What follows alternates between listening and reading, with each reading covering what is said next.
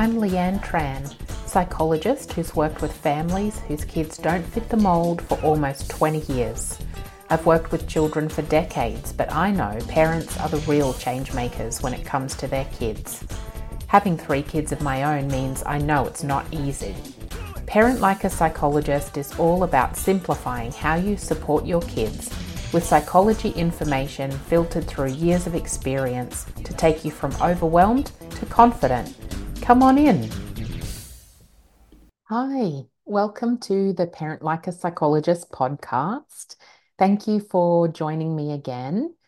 Um, I've got another episode related to a book today. I feel like I could even start a book club, but I'm not sure how many other parents out there read parenting and child development and self-help books for fun. Uh, if if it's you, let me know, um, because we should probably be friends. um, this one today is called Raising Human Beings. And this book is about creating a collaborative partnership with your child. Um, it's by somebody called Ross Greene. Somebody. He's he's very famous and well known, Ross Greene, and has written a lot of books in his time. So some of them are The Explosive Child. Um, that's one that I've read before and you've probably heard of as well. Um, I'm trying to think if there's a little bit of a bio about Ross, probably. Yeah. So he has a PhD, not sure if um, psychology or something else. Uh, probably not, maybe psychiatrist, because he served on the faculty at Harvard Medical School for over 20 years lectures a lot throughout the world and that kind of thing.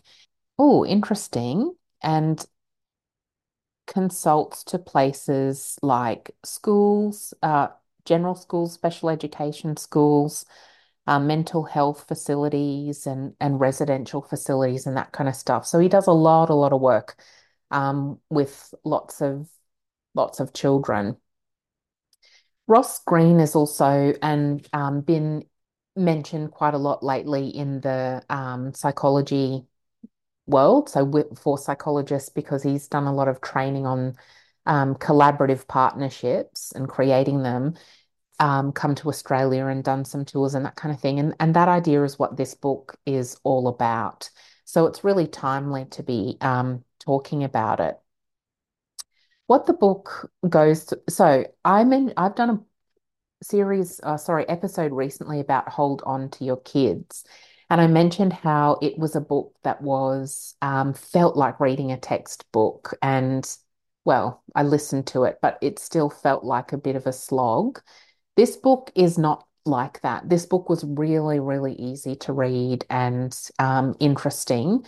I have got the hard copy and I did listen to audiobook as well because I find that's when I get most of my reading done. Um, it's really, I think, easy to understand, but also Ross Greene includes lots of examples in the book. So, examples about, well, I'll get to that in a little bit, but it's really easy to understand. So, he talks about creating a collaborative partnership with your child. That is really big word language for joint problem solving. Um, I talked a little bit in the previous episode when I talked about Hold On to Your Kids about how it's um, that was a book with an attachment based focus, and so is this one as well. So I want to explain again that idea of attachment um, just briefly. Um, attachment is that relationship we have with our kids that lets them know that they are safe in the world. And if we use the circle of security model to understand it, it's about having this really safe base that, um, which is our relationship with our kids, being there for them and protecting them. Um, and when they were little, they were always in that little safe haven having nappies changed, being burped, all of that kind of thing, where they didn't have to do anything of, for themselves. And then as kids grow, they they they move out of that little safe zone and they start to explore the world. And that's really healthy. They need to do that to learn, to develop, and to eventually work their way through maturity to independence. Eventually, kids need to come back to have their needs met and come back and be reassured and be in that safety space with us as well. The um, the book Hold On to Your Kids, which was um, I talked about a while ago on the podcast, is about how to help if they've kind of gone out and just, you know,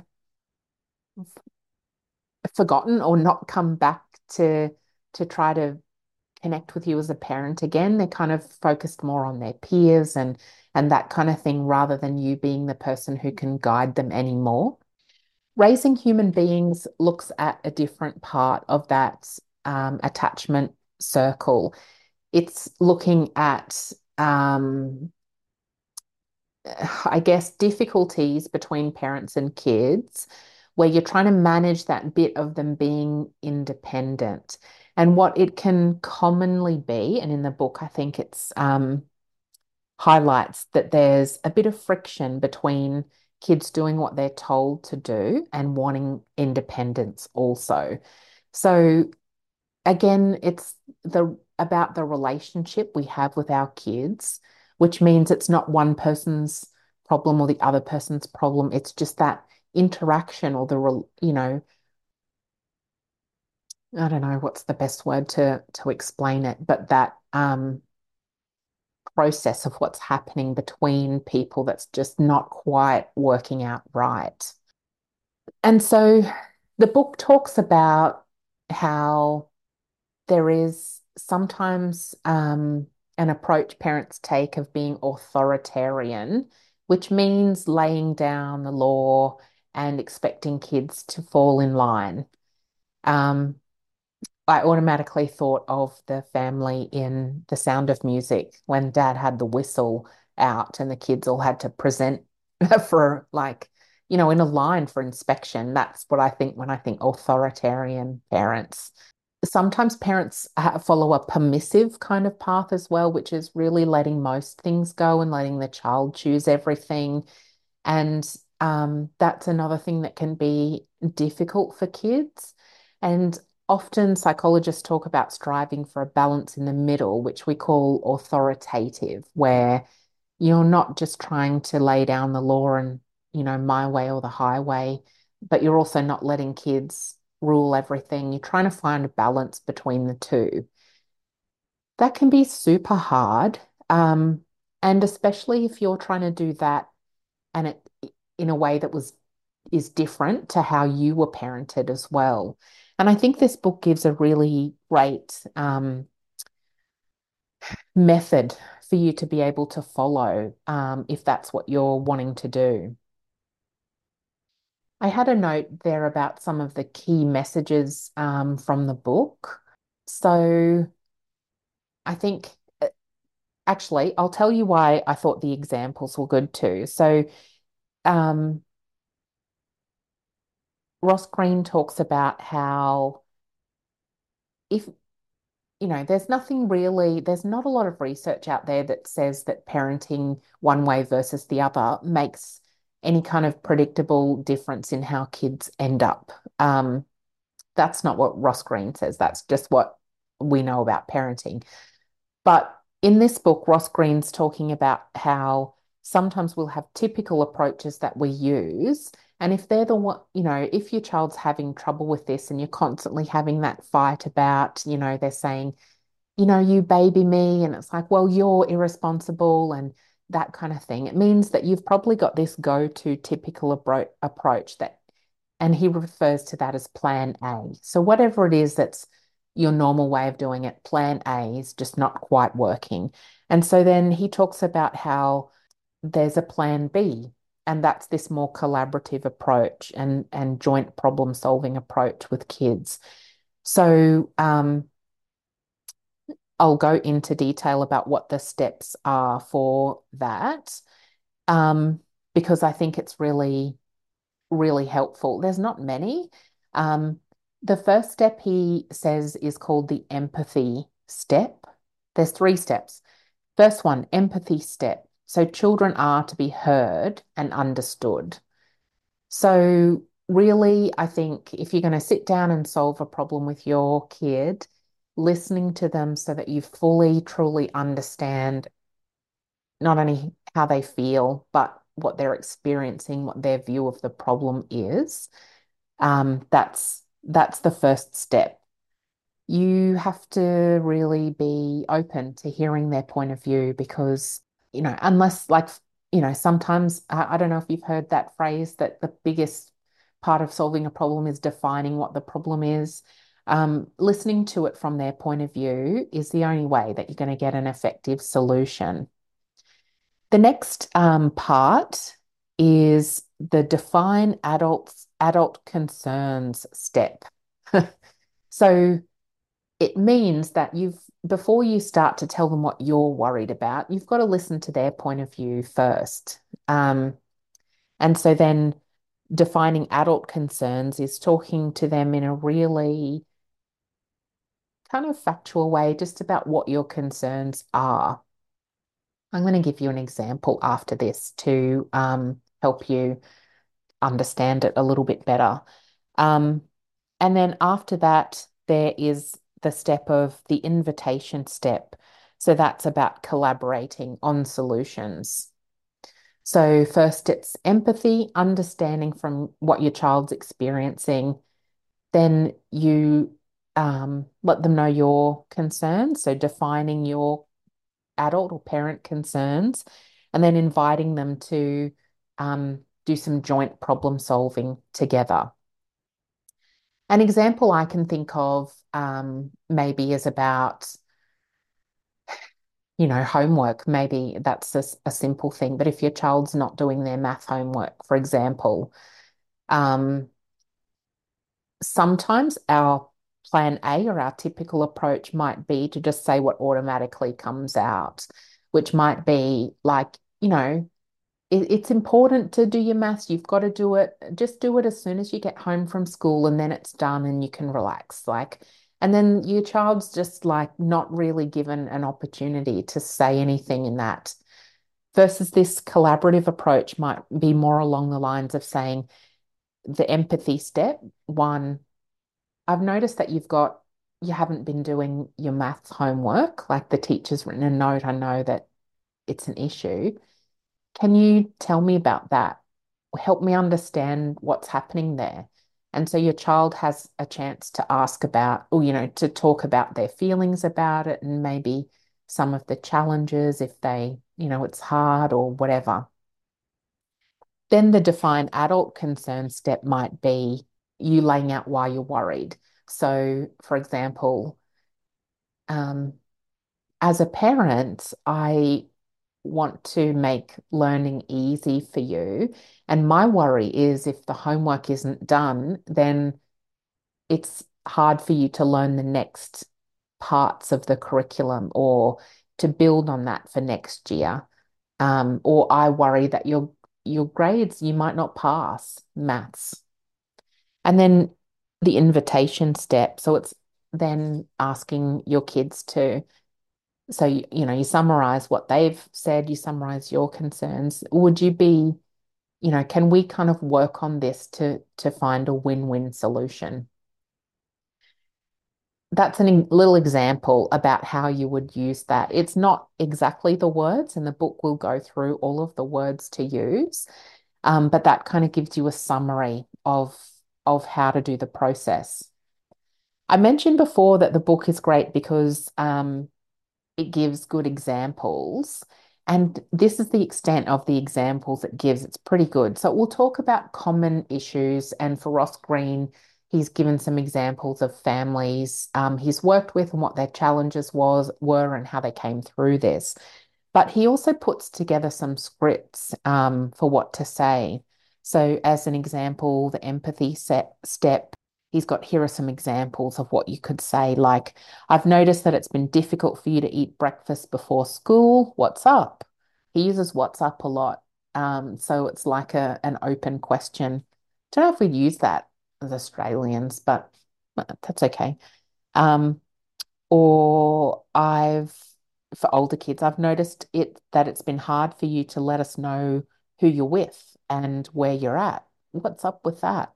What I like the best is that then, you know, so there's some ideas of how you could phrase it, but then he goes through the possibilities because we don't know how our kids are going to react. So in the book, there's a possibility number one that your child says something um, and some ideas about how that might go and what you might say. But then there's, um, where is it? Gosh, that's a long one. Yeah, possibility two, your child says nothing or says, I don't know. Um, and sometimes in these books, you know, you read it and you think, oh, that's great. And you try it and it just doesn't go to plan and you don't know what to do next. But so this gives you then some ideas about what to say if your child says nothing or if they say they don't know. And then it goes through possibility three, where they say, I don't have a problem with that. And they deny there's an issue. Or possibility four is that they say, I don't want to talk about it right now. Possibility five, your child becomes defensive and says something like, I don't have to talk to you. And then in brackets, or worse. Um, so I like that it's real. That's what I mean by being really practical and easy to understand.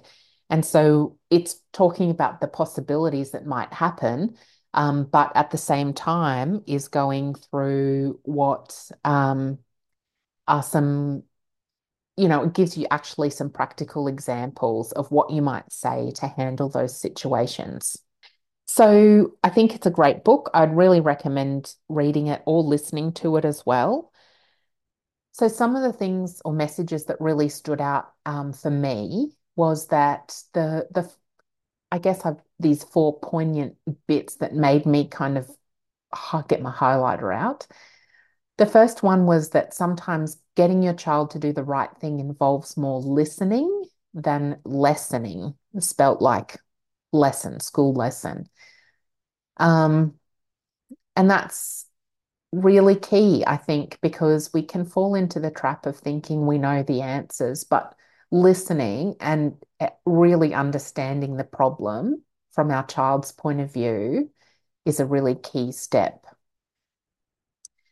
Another thing um, that I highlighted was parents often try to solve problems by doing something to a kid. And Ross Greene talks about how it can be so much more effective to try to solve a problem with your child.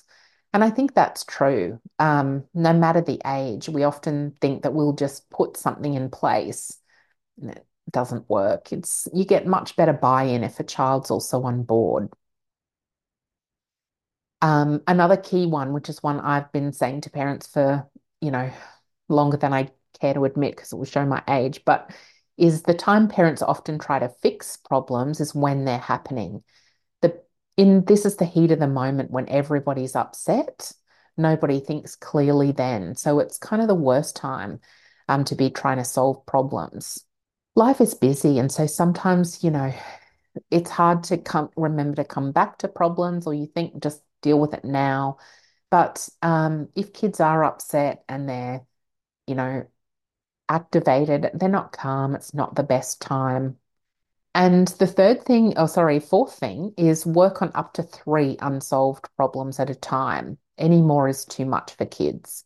So, um, in the book, this collaborative partnership, they're talking about, um, oh, sorry, he, Ross Greene's talking about um, the, doing this process of trying to collaborate and solve a problem. For example, the homework situation I gave. And so saying that three things is enough at a time. I think he's absolutely right. I think you might even need to reduce the number if it's um, if your child's neurodivergent or you're neurodivergent, or if you've got more than one child. I think imagine that you have three kids and they're each working on three problems. That's you as a parent trying to deal with six things you're trying to change. It's too many. Um, so one at a time, or or you know, as many as is reasonable.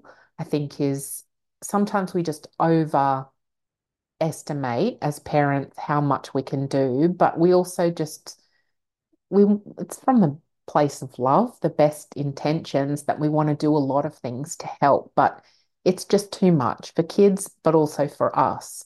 So maybe one thing at a time, um, or just a little more than that, is fantastic. Imagine if you did that for, you know, each year you're focusing on, you know, making one bit of life smoother for your family, you would actually be doing really well.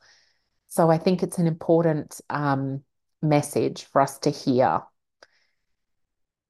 So, in summary, I'd really recommend the book. Um, I enjoyed it. I've got things highlighted and sticky notes in there. So, um, yeah, I think you'll be hearing more about this collaborative approach with families too, because it's a thing that lots of um, professional development's being done on at the moment.